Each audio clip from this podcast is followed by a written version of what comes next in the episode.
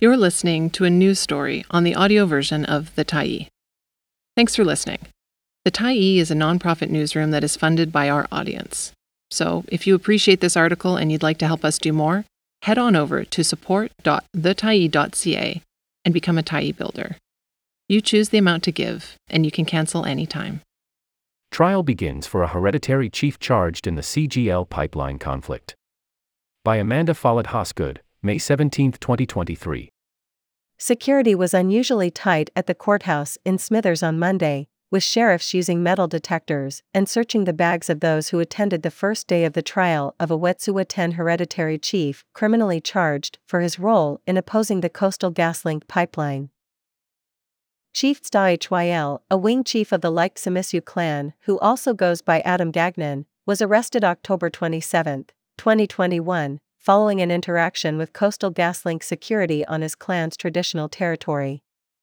Although he was originally taken into custody for mischief and theft over $5,000, Dsta'hyl now faces a charge of criminal contempt. The original charges are not proceeding, his lawyer, Rebecca McConkie, confirmed.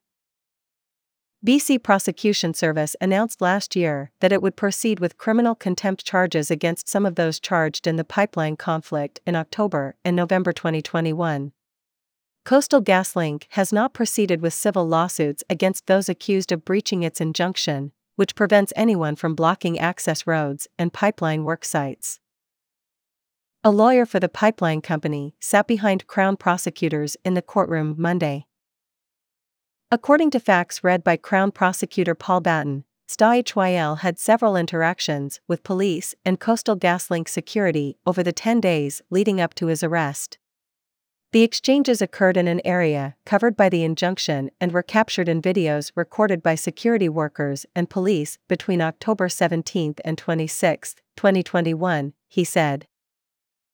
On the afternoon of October 27, an RCMP officer was on the Shea Forest Service Road southwest of Houston when he received a call that Dsta'hyl was heading his way from a nearby work camp and was arrestable for mischief and theft, Batten said. In the back of the truck, police found four batteries used in heavy duty equipment, he told the court. Dsta'hyl was handcuffed, searched, and taken to the Houston RCMP detachment that evening, where he was held in custody until the following afternoon, Batten said. Also recording the exchanges were Dsta'hyl and his supporters, who uploaded videos to social media accounts supporting Wet'suwet'en pipeline resistance, the court heard. According to Batten, it was the public nature of the actions that shifted them from civil to criminal contempt. There are four elements of criminal contempt the existence of an order, knowledge of that order, that the accused breached that order and then the accused did so in a public way, this last element being what distinguishes criminal contempt from civil contempt, he said. As the trial got underway Monday morning, the court heard from a consultant hired by the RCMP to collect content posted to Gidimt'en 10 Checkpoint and Sovereign Likhts'amisyu, public social media accounts supporting Wet'suwet'en hereditary chiefs who oppose pipelines through their traditional territory. Julie Jones was contracted in May 2022 through her business Human Eye Intelligence Services to retrieve materials posted to the Facebook and Instagram accounts in the days leading up to Dsta'hyl's arrest. Jones testified that RCMP provided her with a list of 14 videos, including names of the accounts, the dates they were posted, and a title for each video. She used a virtual private network, or VPN, to mask her identity while downloading the files and software that recorded her steps. On that list, there was also two websites. One was a news website and the other one was the Coastal GasLink pipeline website, she added. In the videos, which were played for the court, Dsta'hyl introduces himself to Coastal GasLink security workers as the Likhts'amisyu enforcement officer. He tells them that they are trespassing on the clan's territory and asks them to leave, saying he will seize equipment and decommission vehicles used for pipeline construction. As Wet'suwet'en, we're not recognizing that injunction because we're not part of BC, we're not a part of Canada, so that injunction is completely invalid on Wet'suwet'en territory, Dsta'hyl says in a video posted October 25, 2021. In another video, posted two days later, Dsta'hyl is shown climbing onto heavy machinery and removing its batteries, saying he is securing the equipment because none of the executive at CGL will come to the table if we don't have a few assets in order to bring them onto the table. Under cross examination, Jones confirmed that her role focused on evidence collection rather than investigation. In response to questions from McConkie, she said RCMP had not asked her to conduct internet research related to allegations of the pipeline's environmental or cultural impacts, or details of Wet'suwet'en 10 law. Later in the day, the court heard from two witnesses who worked for security companies contracted by the pipeline company. Douglas Drapier was working for SecureGuard, a company providing contract security services, on October 17, 2021, when he crossed paths with Dsta'hyl, who was driving a red Chevy pickup on the pipeline right of way near the Parrott Forest Service Road south of Houston. Initially thinking it was a pipeline worker, Drapier pulled onto the right of way and the two vehicles pulled up next to one another. Dsta'hyl introduced himself as the Samishu enforcement officer and said he had warned Coastal GasLink to remove its equipment from the clan's territory or it would be seized, Drapier said. Another person in the pickup recorded their exchange. They told me I was on native land and they had the right to be there, that I didn't, Drapier said.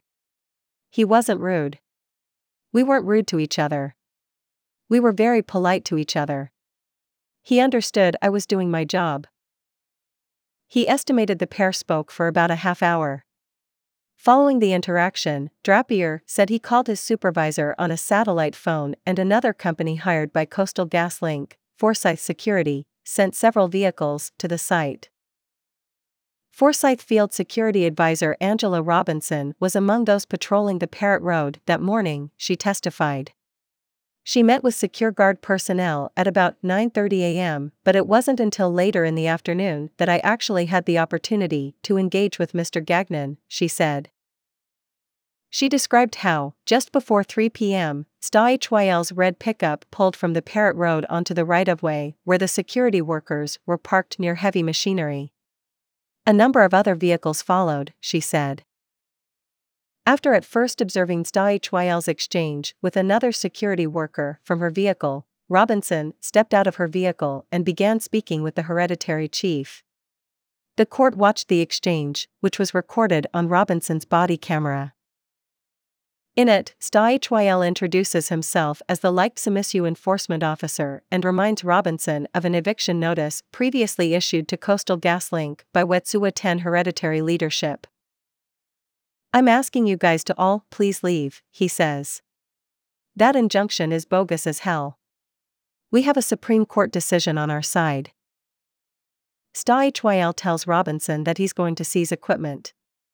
Robinson can be heard relaying updates to her colleagues via satellite communications, describing Dsta'hyl removing batteries from an excavator.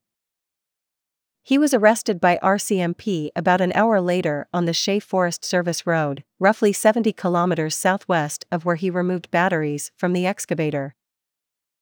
About two weeks later, Wet'suwet'en 10 hereditary leaders would close the Morice Forest Service Road through neighboring Gidimt'en 10 clan territory, leading to a four day standoff and the arrests of about 30 people. Some of those arrested in November 2021 also face criminal contempt charges and have applied to the BC Supreme Court to have the charges stayed. The Crown said it plans to call eight witnesses in Dsta'hyl's case and expects to wrap up on Thursday. The defense is scheduled to present its case over a week in July. Thanks for stopping by the Tyee today. Anytime you're in the mood to listen to important stories written well, we'll be here.